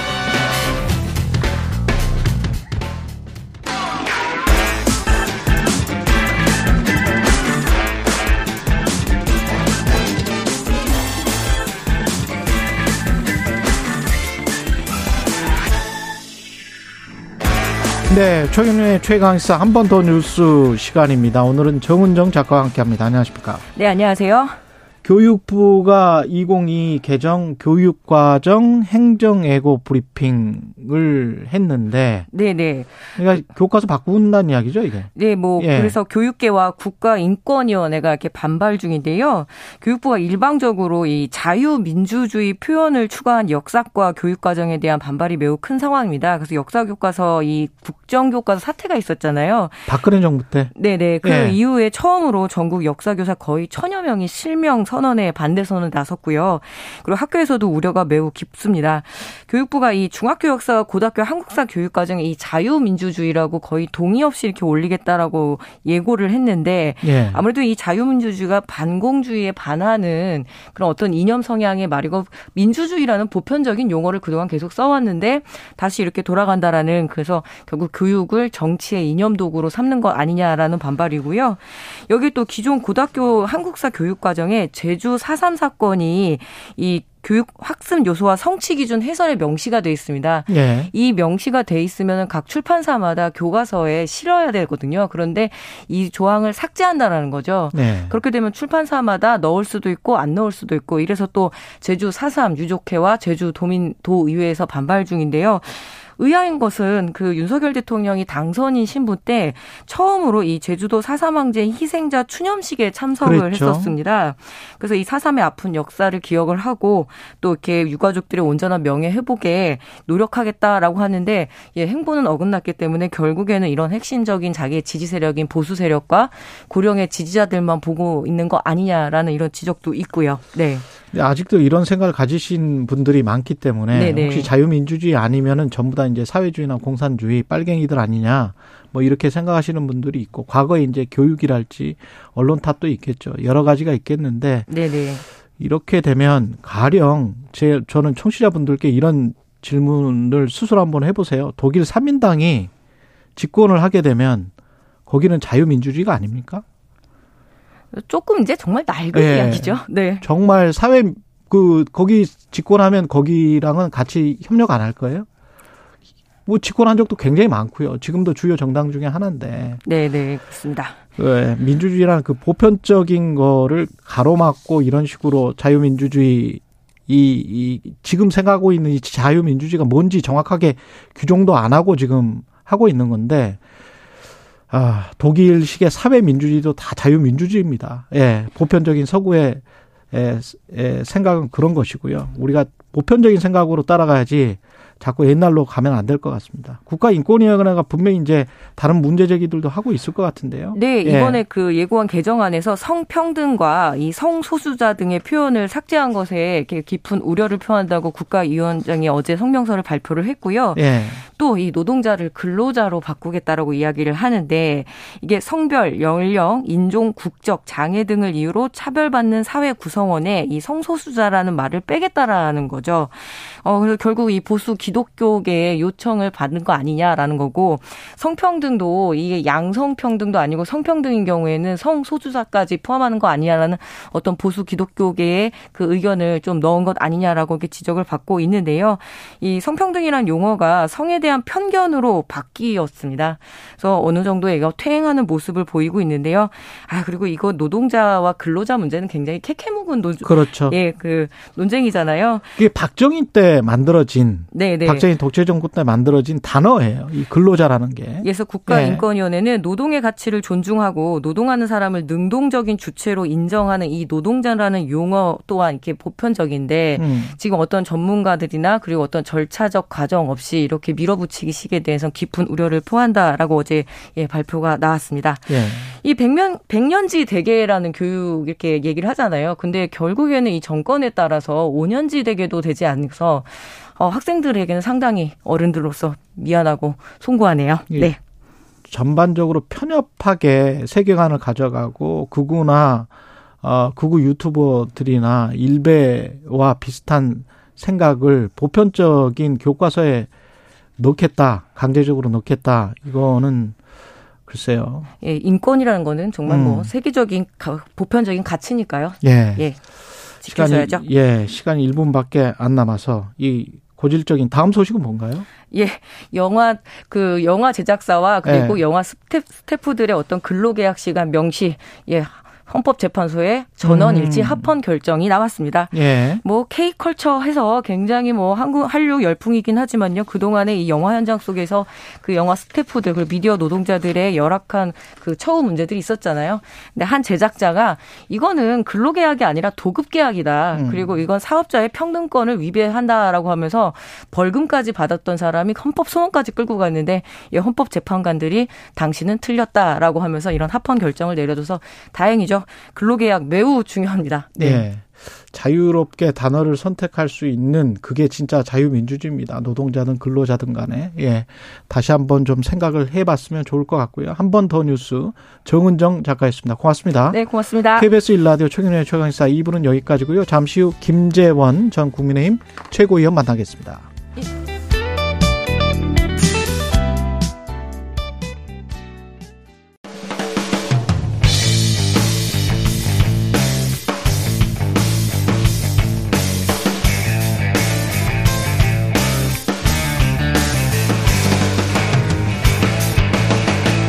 최경영의 최강 시사.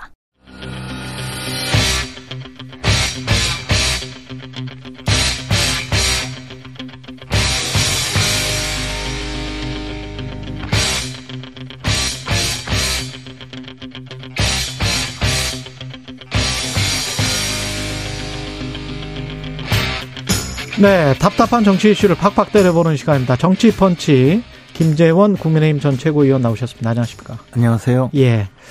이상민 장관 해임 건의안 발의를 결정했는데 이게 이제 공식적으로 여론이 이러니 야당은 어 해임을 해 주세요라고 발의를 하고 어 국회 통과시켜서 어 대통령이 어떻게 할지를 보는 것 이런 걸까요? 어떻게 보십니까? 이제 사실 저는 초기부터 음. 이저 이태원 참사 시작 이태원 참사가 그 나고 난 다음부터 아마 이상민 장관은 이제 그 국민의 안전, 국민의 생명과 신체 그리고 재산을 그, 그 담당하고 있는 그런 저 주무장관으로서 예. 정치적 책임을 어, 꼭 져야 될 거라고 그렇게 생각했어요. 하셨었죠. 예. 근데 요즘에 이렇게 보면 이 저 야당의 공세 또는 여러 가지 그 어, 뭐 노조까지 들고 일어나서 하는 것을 보면 예. 오히려 조금 과하다라는 생각을 했어요. 음. 예를 들어 부작위엔 뭐 살인죄 이런 주장까지 하는 걸 보고는 음. 뭐 조금 해도 너무한다. 왜냐하면 부작위에 의한 살인이라는 건 부작위라는 건 아무것도 하지 않아서 않는 방법으로 살인죄를 살인했다. 했다는 거잖아요. 네. 그러니까 예를 들어 사람이 물에 물에 빠져서 지금 허우적거리는데 그 사람을 그냥 구조하지 않는 것이 아니고 이 사람이 저 빠져 죽으면 어떻게 될까 보기 위해서 뭐 동영상을 촬영하면서 너 죽어라 이러는 정도 되어야 이제 부작위로 예. 네.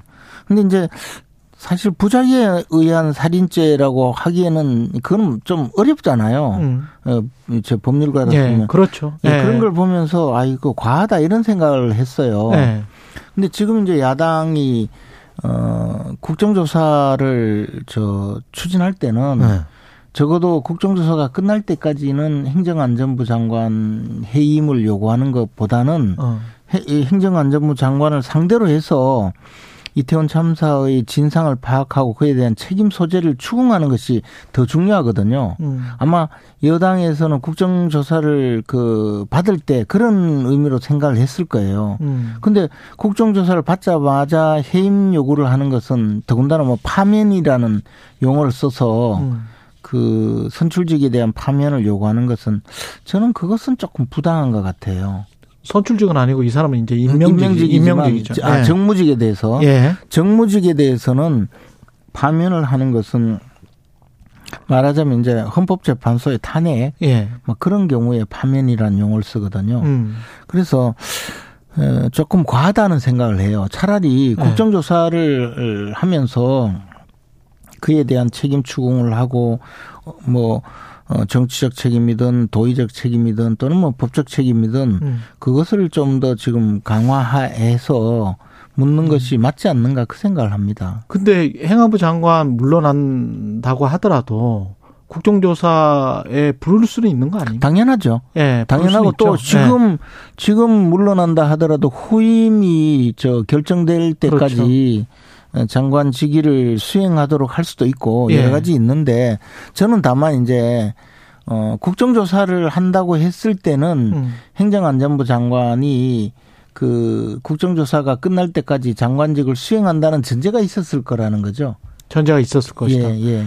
그 근데 이제 과다라고 말씀을 하셨는데 지금 정도의 참사에서 그 전에 그 이주영 해수부 장관도 제가 인터뷰를 했습니다만은 본인이 어, 사퇴 의사를 밝히지 않는 게 과한 거 아니에요? 뭐 그런 부분은 뭐 당연히 저 네. 저그 그 비판하는 입장에서는 그런 음. 주장을 할 수 있고 예. 또 그런 점에서는 저도 어느 정도 저 뭐 비슷한 생각인데요. 예. 그러나 예. 제가 말씀드린 것은 어 그렇다고 하더라도 야당이나 또는 음. 뭐 비판하는 입장에서 예. 뭐저 파면하라 어라고 주장한 것은 어, 국정조사를 실시하는 쪽의 그 국정조사를 요구한 쪽의 그 입장에서는 조금 과다는 이야기죠. 그러니까 그, 이제 예. 처음부터 예를 들어 정치적 책임을 져라, 도의적 음. 책임을 져라 이렇게 이야기하는 것은 저는 뭐 그거는 충분히 이야기할 수 있다고 봐요. 근데 음. 국정조사를 시작할 때는 어, 당신이 행정안전부 장관으로서의 어떤 직무를 수행했는지 그때 당시에 적정하게 어, 처리를 했는지 여부를 보겠다는 거거든요. 그러면 네. 그 자리에서 자신의 업무를 수행했는지 여부를 보겠다는 그런 취지로 본다면 어. 국정조사를 하면서 또는 국정조사가 끝나고 나서 평가를 하면서 이러이러한 의미에서 물러나라라고 하는 것이 맞지 않느냐 음. 그런 이야기죠.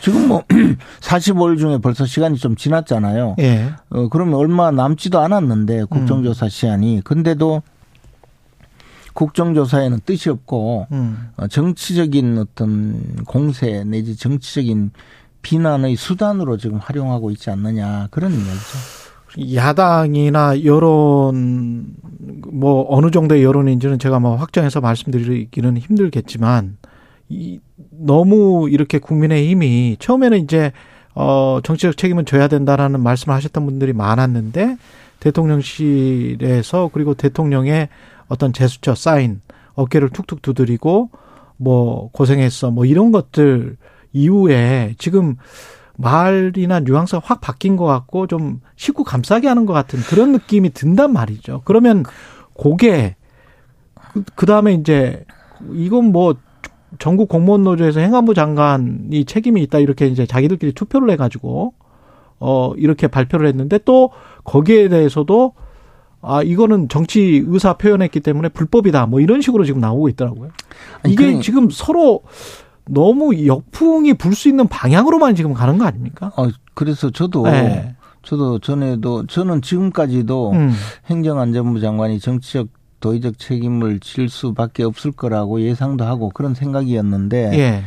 어, 말씀드렸다시피 그에 대해서 과도하게 그 이제 어, 본인의 책임 또는 책임이 있는 수준보다 훨씬 뛰어넘게 예를 들어 뭐 부작위에 의한 살인죄다 그런 음. 이야기를 예, 딴 것도 아니고 어떻게 보면 이제 이 소속 기관으로서 부하 직원들이잖아요. 음. 어, 서방 노조 같은 분은 예. 서방 공무원 노조 같은 분은 근데 그런 이야기를 할 때는 오히려 제 입장에서도 예. 아 저 저분이 과도하게 비난을 받는다. 이거는 이거는 좀 이 최소한의 그 방어를 해줘야 된다. 아니 그러니까 네. 저는 이 최소한의 저 법률가로서 보기에는 이건 아, 너무 심하다. 심하다. 네, 법률가로서 오히려 네. 저분을 지켜주고 싶다는 생각이 음. 들 정도로 이건 음. 너무 뭐 심하다. 이 나라가 아무리 그래도 음. 최소한의 그 어, 원칙이나 질서가 있어야 되지. 음. 음 뭐가 무슨 사건 내지 사고 내지는 참사가 나면 한 사람에 대해서 또는 그 관계되는 사람에 대해서 이런 식으로 계속 간다면 이 나라가 그 과연 존재하겠느냐 그런 생각이 드니까 음. 저는 그분을 한 번도 만나본 적도 없고 그 뭐 저 전화 통화도 한 적이 없고 일면 부지인데도 아 저분은 내가 지켜주고 싶다는 생각이 들 정도예요. 예. 그래서 벌어지는 문제가 아닌가라는 생각이 들죠. 예. 그래서 어 우리나라가 어떤 사건이 나면 그에 대해서 막 그 온 국민이 달려들어서 과도한 비난, 비판이 벌어질 때 음. 반작용도 있다는 생각도 드는, 드는 거죠. 네. 관저 정치, 이른바 관저 정치라고 지금 언론이 부르고 있는데 주호영 원내대표를 선배님이라고 호칭하면서 이렇게 좀 포옹을 했다. 이런 네. 보도도 나왔고. 근데 그 전에 또, 어, 이른바 저는 이 단어 참 사용하기 힘, 싫은데 좌우지간 예, 국민의힘 권성동 장재원 윤한홍 이철규 이 부부를 다 불렀다. 예. 네. 그 친한 분들인가 봐요. 네. 근데 그러면서 이제 뭐 2말 3초의 전당대회 하는 것 같고 그다음에 네. 주호영 원내대표한테 포옹을 하면서 자좀 다른 자리죠. 예. 다른 자리에서 예. 예. 그 이것들이 뭐 뉘앙스가 이제 어떻게 보면 얼르고 달래고 함께 하면서 대통령이 당을 끌고 가는 듯한 그런 모습이란 말이죠. 근데 어떻게 최, 보세요? 근데 최근에 이제 네. 여당이 여러 가지로 좀 지리멸렬한 모습을 보인 건 사실이잖아요. 네. 그러니까 대통령 입장에서는 지금 소수 여당이고 음. 거대 야당이 뭐 예를 들면 대통령실 예산조차 음. 그저 일, 반 필요한 경상비조차 삭감하고 예산도 이제 어, 제가 보기에는 거의 예결위원장을 지낸 입장에서 보면 거의 갑질을 하고 있는데 음. 그런 상황에서 국회라는 거대한 어떤 장벽을 돌파하기 위해서는 여당의 음. 절대적인 협조가 필요하거든요. 아, 근데 지금 보면 여당조차 좀 지리멸렬하니까 대통령 입장에서는 네. 협조를 구하기 위해서 여러 가지 노력을 한 것 아닌가 음. 뭐 그런 생각이 들어요. 그리고 원래 관저에서 만찬하는 것은 어, 일반적으로 보면 굉장히 불통 이미지가 강했지만 박근혜 전 대통령도 의원들 초청해서 관저에서 만찬을 많이 했거든요. 저도 여러 번 예, 참석을 했었는데 그럴 때 보여주는 모습은 굉장히 소탈하고 편하거든요. 아니 근데 이게 지금 언론에서 지적하고 있는 거는 7개월 됐잖아요. 네. 취임하신 지. 근데, 근데 이제 그 전에 이제 문재인 대통령 때 보면 문재인 전 대통령 때 보면 5월에 취임해서 5월에 한 열흘 만에 여야를 다 만났었고 8월인가 7월인가 8월에 또 만났었고 9월에 만났었고 뭐 이렇게 만났었단 말이죠. 근데 그 이제 뭐 관제에서 뭐 부르거나 이런 적은 없고 아, 여하튼 네, 여하튼 와, 와서 이제 같이 밥 먹고 여야랑 같이 이야기를 했단 말이에요. 네. 근데 이제 여야는 빠지고 이, 그, 근데 사실 그 야당 여당의 지도부를 부르기도 전에 여당의 어떤 핵심 의원들을 또 불렀어. 그러면 이거는 뭔가 내 편 정치만 하겠다라는 거 아니에요? 근데 이제 스타일의 차이라고 볼 수도 네. 있고 또 하나는 관저에서 만찬하거나 이런 것은 잘 드러나지 않잖아요. 저는 음. 부부 동반으로 어, 저네 분을 불렀다는 뉴스가 왜 나왔는지 좀 의아하긴 해요. 이런 이야기는 잘 그 공개가 되지 않는데. 음. 근데 문재인 대통령도 아마 모르긴 해도 그러한 관저에서 어, 가까운 분들과 저녁을 먹는 그런 자리는 많이 했을 거라고 봐요. 음. 근데 이제 그것이 외부에 드러나지 않는 거죠. 그리고 박근혜 전 대통령도 수없이 그런 행사를 가졌지만 외부로 잘 알려지지 않았어요. 근데 이제 어, 한 번 그것이 알려져서 예. 어, 당시 김무성 어, 대표가 의원총회 자리에서 자기를 부르지 않고 다른 사람을 불렀다는 데 대해서 격분해서 피가 거꾸로 솟는 느낌이었다라고 섭섭 예 그런 이야기를 한 적도 있거든요. 예. 그래서 그렇기 때문에 관저에서 만찬은 사실 뭐 예, 비밀리에 그저 참석자들하고 어, 하는 것이고 그래서 문재인 전 대통령 시절에도 그런 일은 분명히 많았을 거예요. 근데 다만 야당을 왜 안 불렀느냐. 그것은 네. 지금 사정이 굉장히 좀 독특한 상황이죠. 그럼 그 전에는 왜 안 불렀어요? 지금 그러니까 검찰 수사 시작되기 전에 네. 예, 그 전에는 왜 안 불렀어요? 아니, 그 전에도 굉장히 좀 독특했죠. 왜냐면 이제 네. 어, 그 전에 어, 여당 지도부를 부르기도 좀 네.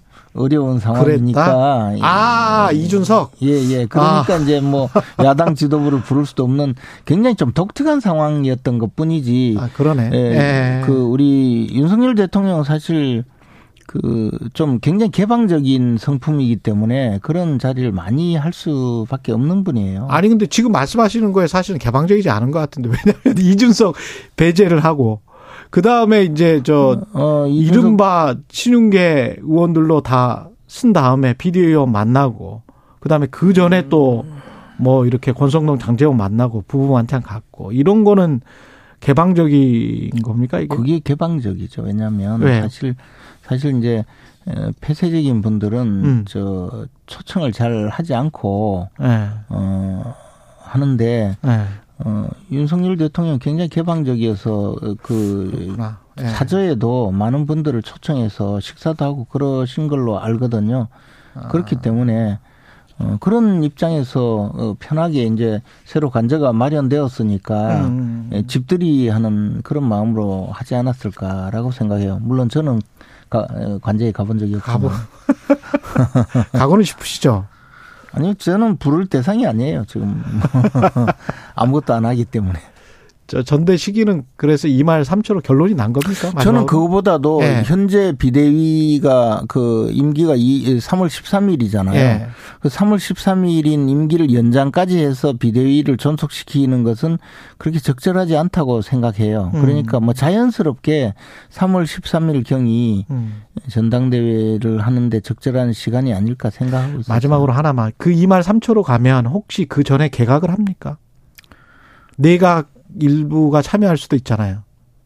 그렇다고, 지금 계신 그렇다고. 하더라도 내각에 있는 분이 네. 전당대회에 출마하기는 현실적으로 좀 어, 힘들지 않을까. 왜냐하면 아, 그것 자체가 굉장히 좀 부담스러운 일이거든요. 대통령 입장에서. 2말 3초로 하면? 예, 아니, 그거보다도. 내각. 내각에 있는 분이 전당대회에 나온다면 것? 대통령 의사가 너무 저 드러나기 너무 때문에. 드러나기 때문에.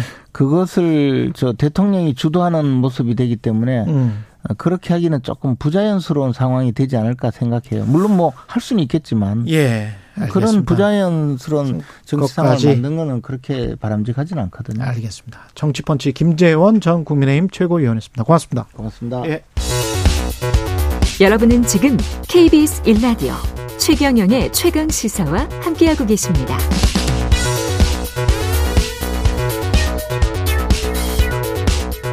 자, 월드컵 소식 나눠보겠습니다. 3대2 아쉬운 패배로 끝났지만 어젯밤 젖잘 싸, 예, 졌지만 잘 싸웠습니다. KBS 일라디오 해설위원 김재성 전 축구 국가대표 선수였죠. 예, 어떻게 생각하는지 들어보겠습니다. 안녕하세요. 네, 안녕하십니까. 어제 한 줄 평 해주십시오. 아, 0대 2에서 2대 2까지는 잘 따라 붙었지만 음. 사실 분위기의 흐름을 타지 못하고 실점을 하면서 2대 3으로 또 패배를 했지 않습니까? 예. 스코어상으로는 졌지만 굉장히 잘 싸웠다라고 볼 수 있습니다. 예. 그 0대 2에서 2대 2까지 후반에 바로 따라붙은 것도 대단한 뒷심이죠. 그죠? 그, 그쵸. 예. 0대 2는 사실 따라붙기 어려운 스코어라고도 할 수 있는데 일단 음. 첫 골을 잘 따라붙었기 때문에 두 번째 골까지도 좀 쉽게 나오지 않았나 생각을 합니다. 근데 주심이 그 코너킥 이 우리가 그것까지 보고 보통 그 종료 휘슬을 부는데 왜 그랬을까요?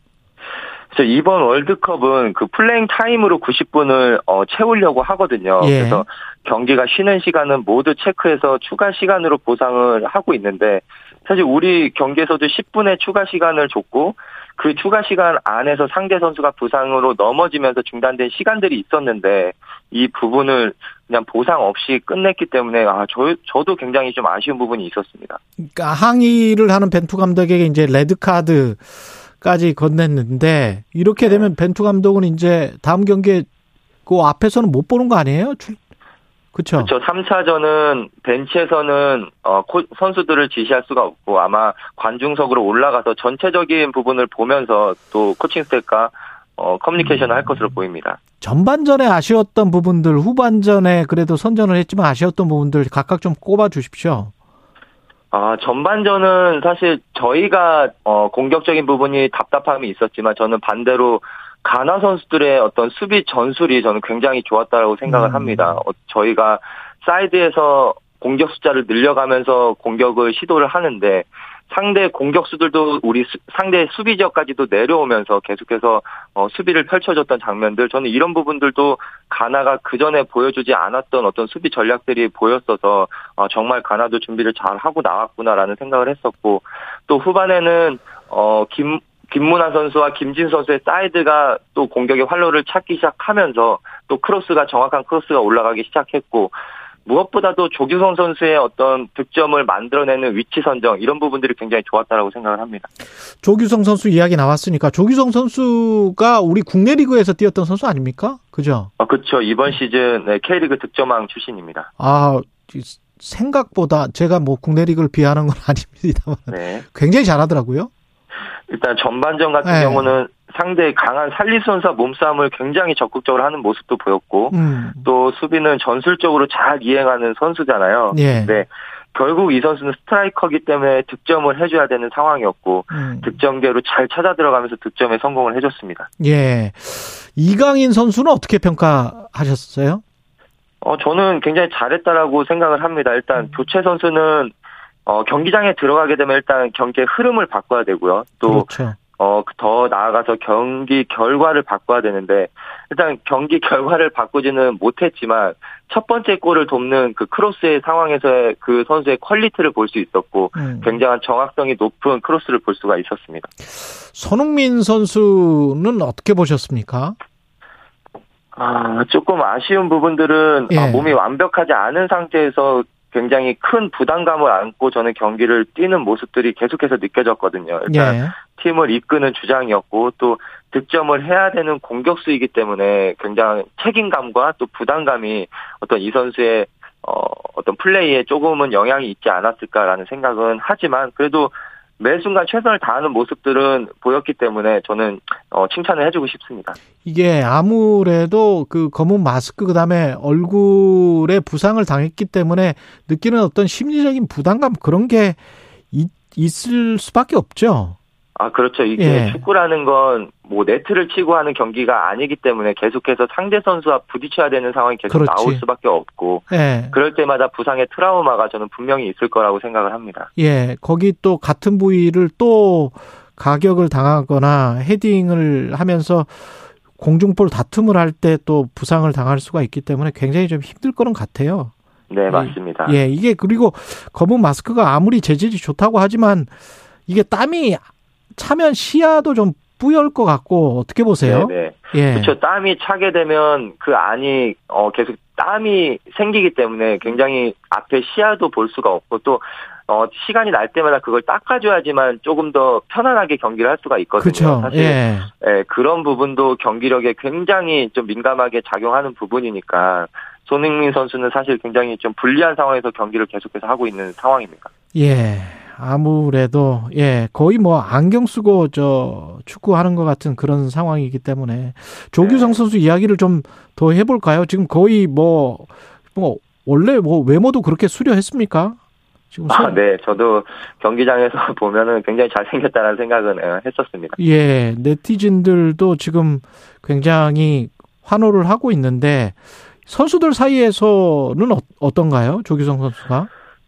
굉장히 어, 겸손한 친구고 예. 또 착한 친구고 어, 하지만 경기장 안에서 본인의 역할을 굉장히 잘 하기 때문에 또 이번 시즌 득점왕이 됐다라고 생각을 하거든요. 예. 그리고 특히 이번 1차전, 2차전 모두 뭐 1차전은 교체로 들어왔지만 팀이 어려운 상황에서 또 들어와서 어, 슈팅을 시도하는 모습들, 그 다음에 2차전에서는 득점이 꼭 필요한 상황이었는데 그 득점을 만들어냈던 선수니까 또 3차전도 저희는 기대를 해봐야 될 것 같습니다.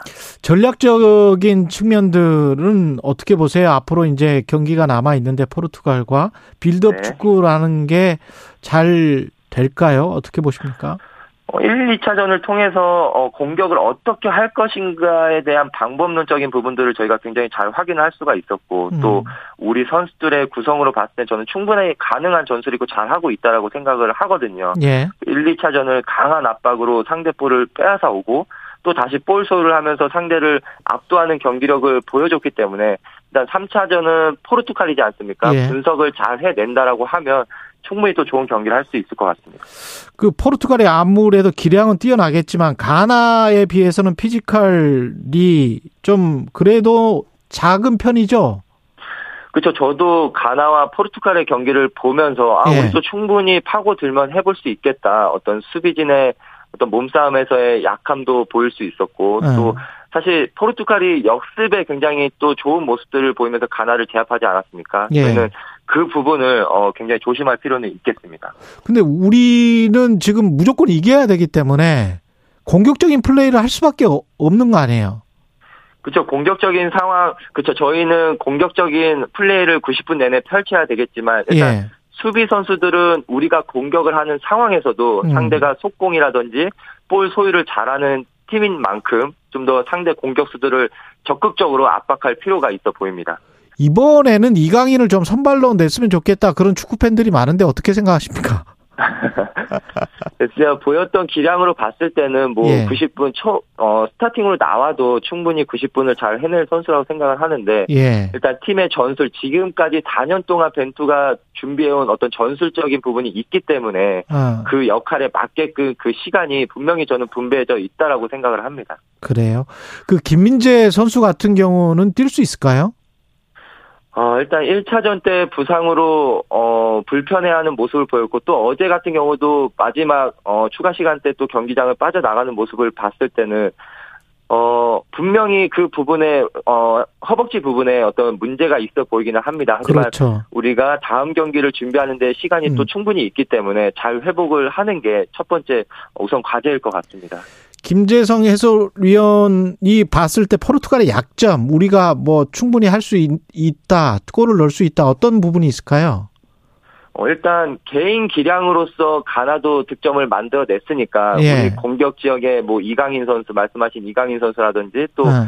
가장 컨디션이 좋은 또 조경선 선수가 있지 않습니까? 예. 그리고 아마 1, 2차전을 통해서 본인의 어떤 부족함을 굉장히 미안하다고 생각을 하고 있는 손흥민 선수도 있으니까 또 이 선수들이 공격 지역에서의 어, 개인 기량을 통한 득점이 어, 충분히 저희도 만들어낼 수 있는 어떤 무기라고 생각을 하고요. 특히 예.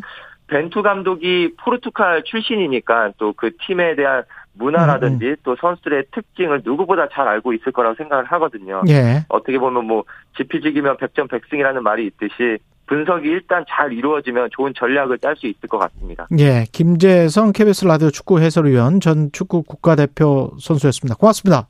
네, 고맙습니다. 예, 파란 하늘님, 우리 선수들 체력도 좋고 기량도 엄청 늘었습니다. 죽음의 조에서 잘하고 있어요. 이정옥님, 안타깝고 아쉽지만 최선을 다한 태극전사분들 감사의 마음 전합니다. 이렇게 의견 주셨고요. 11월 29일 화요일 KBS 일라디오 최경의 최강 시사 오늘은 여기까지 하겠습니다. 저는 KBS 최경령 기자였습니다. 내일 아침 7시 20분에 다시 돌아오겠습니다. 고맙습니다.